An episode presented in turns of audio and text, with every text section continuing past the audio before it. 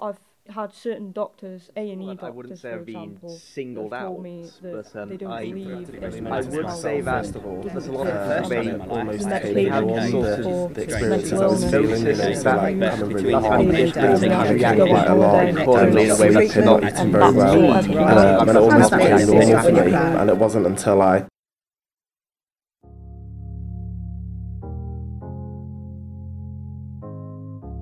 It's okay not to be okay. You may have heard this phrase before. It certainly took social media by storm this World Mental Health Day, with hashtag It's Okay Not to Be Okay trending worldwide. And while this rhetoric is undoubtedly a positive one, what does not being okay really mean? Because I don't know about you, but everyone I seem to speak to seems to be fine. Hey Emma, how are you? I'm good, thanks. How are you? Very good, thank you. Hi Tim, how are you? I'm very well, thank you. Hi Chris, how are you? Hi, I'm well, thanks. Hey, how are you? I'm okay. How are you? I'm getting a cold. Oh no. how are you doing? Hello, Alex. I'm fine, thank you. How are you, Alex? I'm excellent, thank you very much. Hey Mark, how's it going? I'm good, thank you. How are you? Very good, thank you. Hey Chris, how are you? Morning. I'm very well, thank you. Busy. But that's not the real picture, is it? And nor should we believe it is, because according to a House of Commons report, an estimated one in six people experienced a common mental disorder like depression or anxiety in the past week. So either we're lying to each other, or something else is going on. Something much deeper and much more difficult to change. I'm talking about stigma. This is Island Mentality, where I'm going to explore what services and support the Isle of Man offers for those struggling with mental health challenges. In part one, I'll be focusing on young people, as it's said 50% of mental illness begins by the age of 14 and three quarters begins by the age of 24. I've had certain doctors, A and E doctors, for example, that have told me that they don't believe in mental health and that it doesn't exist, and the medications used for mental illness shouldn't be used. They've told me I should just go on holiday, for instance, and that will sort everything out. Jamie is 18 years old and has just come to the end of his time using the Child and Adolescent Mental Health Service in the Isle of Man.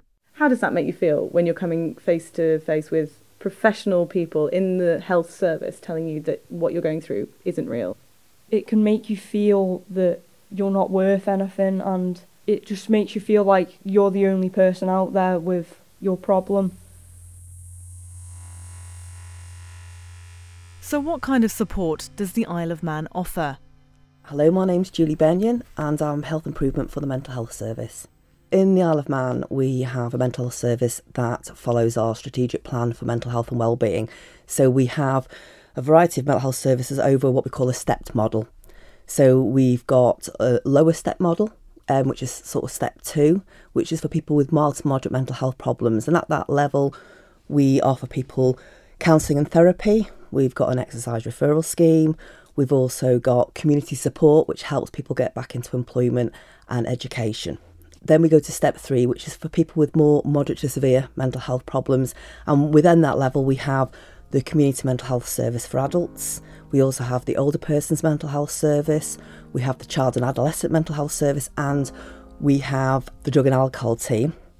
And then at what we call step four, which is more people who have an acute episode of mental health problems, we have Manannan Court, which is our inpatient area. And we also have the crisis response and home treatment team. And that's what we've got on the Isle of Man.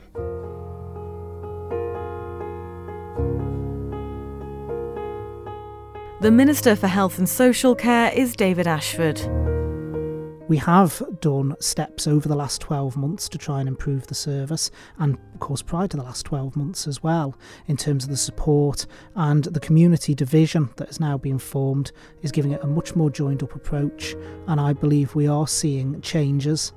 Maybe not as fast as I and others would potentially like, but we have to be realistic about what we can do in the timescales, and those changes will continue. Wouldn't it be more sensible or more financially beneficial for government now to put a, a relatively large cash injection into improving the current services we have so later down the line we're not spending millions of pounds on a situation that's got out of control?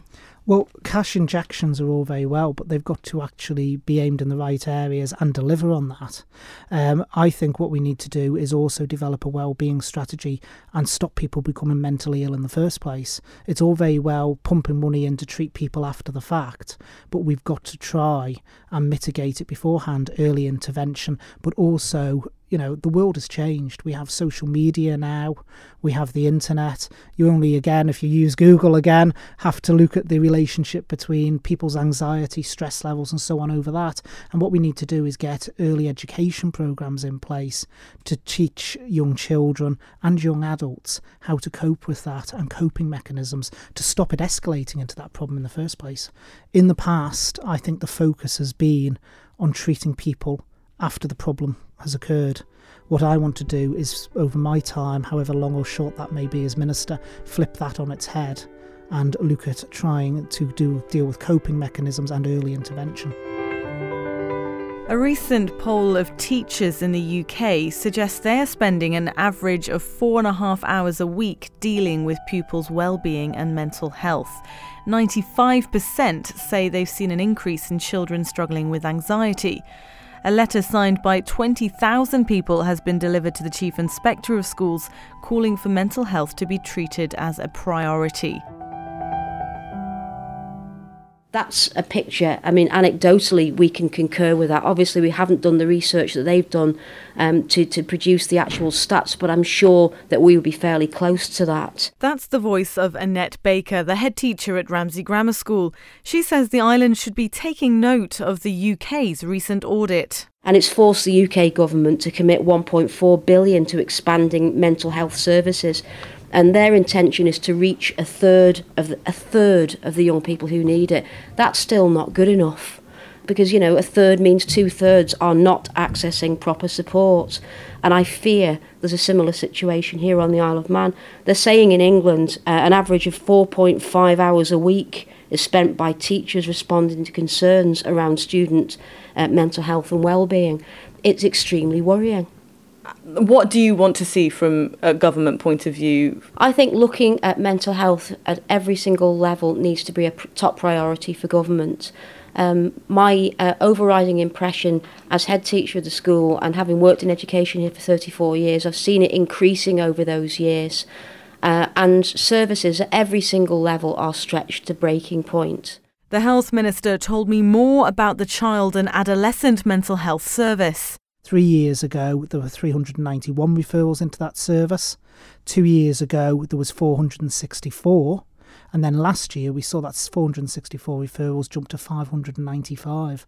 And I'm pretty certain when we come to the end of financial year this year, we will see those referral numbers go up again with those referrals on the increase, what is the department doing to make sure there is the infrastructure and the support in place to meet those increasing demands? Well, there's several things. One of the things, first of all, is creating a proper autism service because at the moment autism is classed in with children's mental health, and I'm not sure that's potentially the right place for it to be. So I know that the team has been working very hard to focus on autism and those sort of areas to try and break them out from the main service. So I think that will be a step change. But also, I mentioned the various step project that we've brought in. So the five stages, and one of those involves public health working with people early on to try and get mental well-being. So it's not about sitting around and waiting for a mental health crisis to happen or for a child to present. We should be doing more about mental health well-being that's involved in the community, that's going out into the schools and actually providing support on the ground and that's where the focus needs to be. We're doing our very best in education as I know colleagues in social services and at every other level of working and supporting young people and families in this arena are, but it's not enough. It needs to be top of the agenda and it needs to be addressed before the situation gets any worse. I'd like to see the government here prioritise mental health uh, to the extent that they are being now forced to do in England. Throwing money at it indiscriminately isn't going to work. We need a strategic view of what the priorities for this island are, uh, and the government I would say, as they are, need to continue to work really hard to close the gaps in provision um, to make sure that all young people and families within this situation are safe. Hi, I'm Josie Corrin, Director of Pastoral Care and Wellbeing at Ramsey Grammar School. Um, I was a pastoral leader and have been for about 15 years, so mental health, although it has increased dramatically, and I mean dramatically, I'd say over about the past eight years, um, it was something that I've been very, very passionate about, and I spoke to Annette quite a lot of times about it, and I was really pleased that it came up as a job, to be honest with you, and I just, I absolutely love doing it. It's hard work, it is never ending because there is no end point. Um, satisfaction wise, it is just from seeing students who can access the help. There are so many who don't get the help that they need. Either they don't come forward, they don't know where to go outside. So we're doing as much as possible in school to try and bridge that gap between tier one, tier two, tier three, basically. You're just one person. Seeing that demand, how, how do you deal with that? Um, we've taken it on as a whole school initiative, to be honest with you. And two years ago, Annette and the leadership group changed the whole ethos of the school. So we introduced our way of being. So it's things like kindness, responsibility, um, community, and that's based on students and staff. It was really important that the students felt the staff had to go about it the same way as well. So we're doing mental health and well-being for students and staff.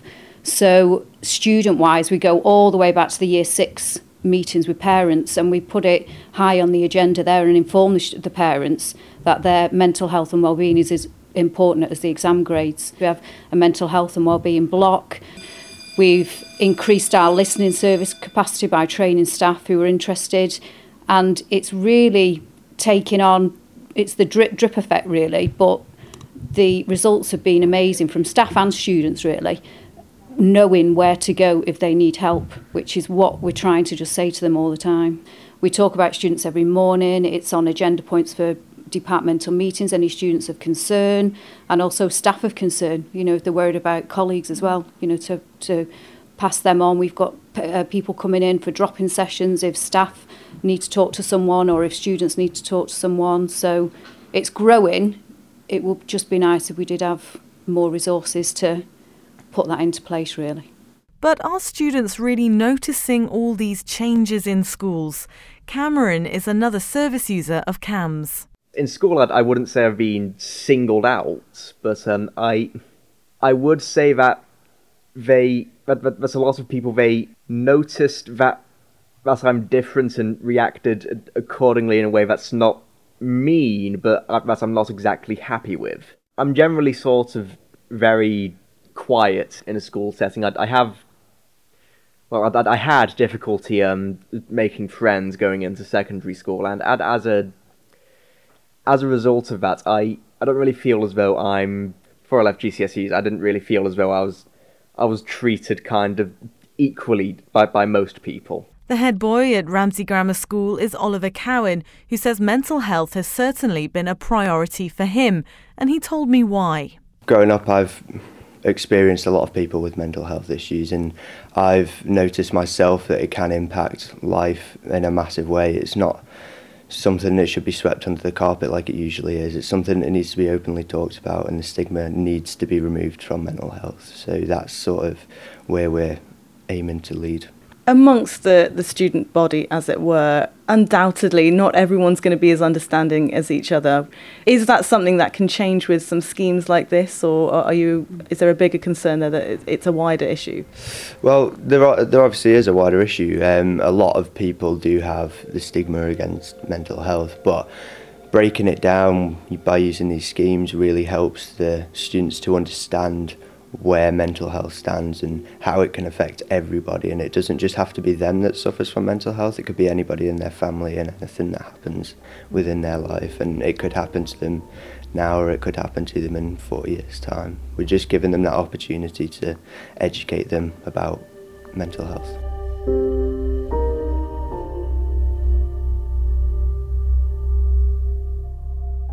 The world out there for a teenager is a very difficult world now. You have to be tough, pretty tough. Lorna Fairclough is a director of Manx charity Parent to Parent, which supports those with children struggling with their mental health. I've got a son who's 26 and a daughter who's 17, so there's a big gap between, and I can tell you now the difference in schools and what they offer in the times that they've both been through school is completely different. It's always been a struggle. In the te- teenage years, have always been up and down, and as a parent, you expect your child to be, you know, grumpy. Don't you expect the slamming of doors and that sort of thing? But what you don't expect is for them to reach a point where they don't want to be here anymore. And believe me, as a parent, when you experience that, when your child says they don't literally don't like life and they don't want to be here anymore, what do you do with that? Where do you go with that? Even the school struggle with what do you do with that? But for them to reach that point, they've gone through a period of time of very low mood and, and, and difficult times. You don't become suicidal overnight. There's a there's normally a build up to it, and that's because a lot of it is early intervention.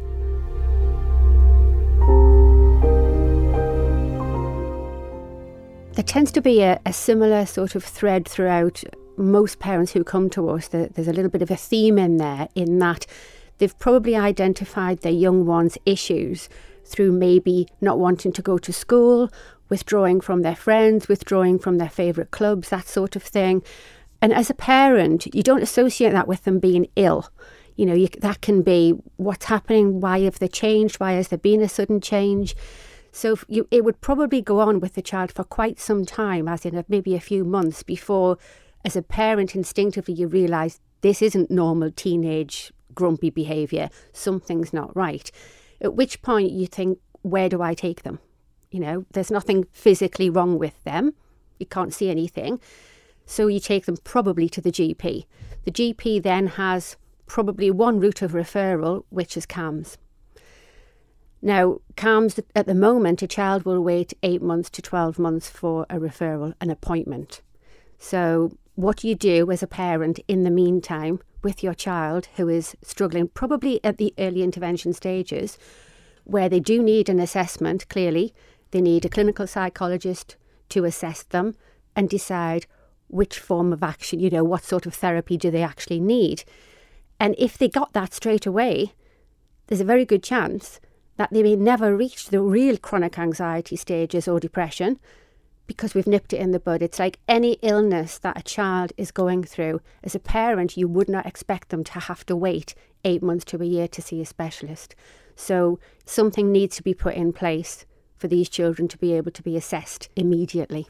I think it's really important that people have other people they can talk to, and family and friends are really important. Dr. Derek Proudlove is a consultant child and adolescent psychiatrist working at CAMHS. So, if people can have the right support from their friends or their family, that's absolutely what is needed. You know, sometimes people, I think, emphasize too much that you need to see a professional, or people maybe worry a bit too much that they'll say the wrong thing. But if you can listen and care about someone and be there for them, I mean, that's just really vitally important how do you think we can be talking more about mental health on the island? I don't really know, but I see it. I see it's it's in the media a, a, lot, and it's coming into schools, and the schools are talking and teaching kids about emotions, and you know, you you, you just see it on TV, whether it's documentaries or dramas or soap operas. They're they're just bringing in mental health all the time, and it's been like that for ten or twenty years.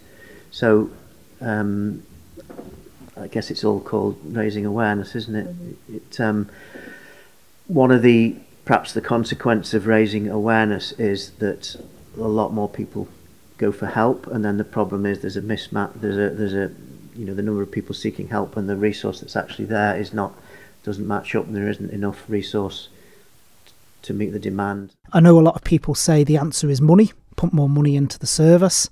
I don't think that necessarily does change things because as you expand capacity, as I've shown there with CAMHS, your demand can also expand as well. The Health Minister. I attended on the 9th of October the first ever Global Ministerial Summit down in London on mental health. And one of the key things that was put across there is that early intervention is the key. And one of the things in the next financial year that I want to focus on within the department is not just early intervention in mental health, but early intervention in things across the department. I think that's got to be a theme for next year. with the the numbers I've been given from CAMHS, from any age up to 18, uh, 5.9% of the island's under 18s are using CAMHS open cases. Right. Well, I need to clarify that because, of course, one of the things you've got to remember is, as I said before, autism and other sort of conditions such as that are included within those numbers. So, whereas you look at the headline figures, it sounds exceptionally scary that you're saying 5% of all children are in CAMHS. 5.9. Or they're not necessarily in there for what a lot of people out there would see as mental health problems. So we need to get better as well in defining what people are in there. So, for instance, mental health with children is tiered. So you've got the tier one that basically is those that are suicidal risks, all the way down to behavioural problems. Now, when you look at the figures and you break them out by the tiers, it gives a very different picture to the headline picture. In England, the NHS reported secondary mental health, learning disabilities, and autism services. So, bringing in all the mm-hmm. things you just mentioned, the number of 18s using those services in England is 4.5%. Yeah. So, that's still uh, 1.5% above England. But also, don't forget as well, history shows, and if you look at other small jurisdictions as well, there's there's a lot uh, there's a lot of cases that are more easily identified and referred in. In lar- larger jurisdictions, you tend to find they go further towards crisis point before the child presents. So, like I say, we've got to get a better idea as to why children are presenting and the reasons behind that. So, for instance, one of the things that has driven our referral rate is CAMHS previously and some other jurisdictions only take children's mental health up to 16. There was a decision made a few years ago to extend CAMHS up to the age of 18. So that has obviously driven the referral rate up as well because there's several jurisdictions that still focus on the 16. So anyone who's 16 to 18 will class into the adult mental health. And I don't think personally that's right. I think we've taken the correct approach by including those figures in the children's. I think there's a lot of stigma that surrounds mental health. Let's hear again from CAMHS user Jamie. Some people think mental health is a choice, and I don't believe it is. You wouldn't tell someone with a broken leg to just get up and walk. The stigma, some people believe that it's it's a choice and that you can just snap out of being mentally ill, but you really can't. Some people are being judged uh, for needing to go to therapy, and I, I just think going to therapy it's quite courageous and it helps. So I don't see the need for people to think that it's a problem to go to therapy. Have you experienced that attitude personally? Yeah, I've had peers and peer groups say that why why would you go there? Like there's no need and there's quite a few people out there that also believe it doesn't exist. You've been using CAMHS, you've been kind of going through the process for a fair few years now. Has that changed at all? Um, I'd say that well, my therapy's got a bit intenser, but I think CAMHS as a whole, they do such a great job with young people. It's unbelievable. I mean, that's my personal experience, but they do a really good job, I think. How do you think that's helped you then, I suppose, over those years? Well, I've become a better person as a whole. I've I've learned how to deal with things I wouldn't be I wouldn't have been able to deal with a couple of years ago, and I've I've grown up, and it's helped me realise who I am.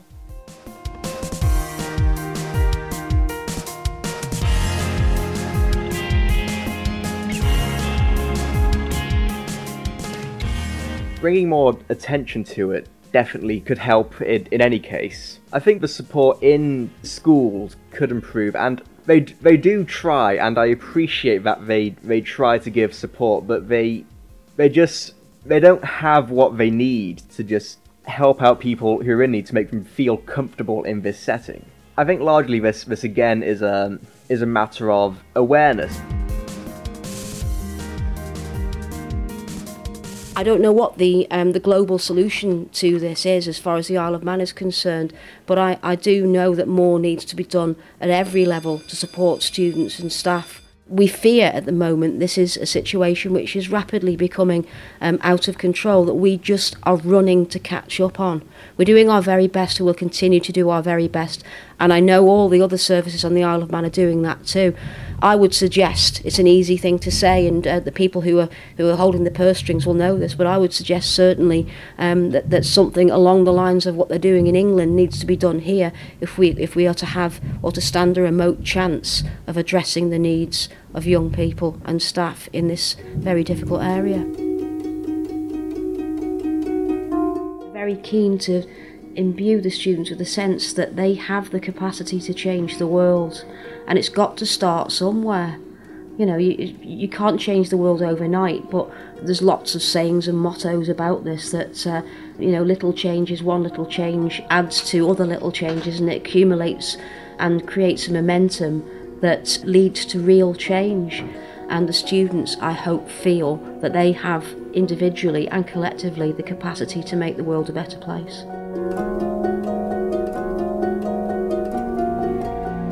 In my research for this programme, there was one thing that was outstandingly obvious from the start, and that was that this topic of mental health is huge. It covers a broad range of issues and emotions, and it's important to note what I've presented here is merely a snapshot of a subject that's inherently linked to each and every one of us. And although I can't offer up any cures or fixes, I hope we can keep talking about mental health as something that's normal, not to be feared or stigmatised. Because there's one thing that's for sure the conversation has already started, and it's gaining momentum. Join us next time on Island Mentality when we look at what the island offers for adults from talking therapy to community groups. That's at 5:30 on Thursday, the 15th of November. For now, though, thank you for listening. If you have any questions or want to know more about some of the voices or interviews you've heard this evening, do get in contact with Manx Radio in confidence and we'll talk you through anything we can help with. In the meantime, though, take care and have a very good evening.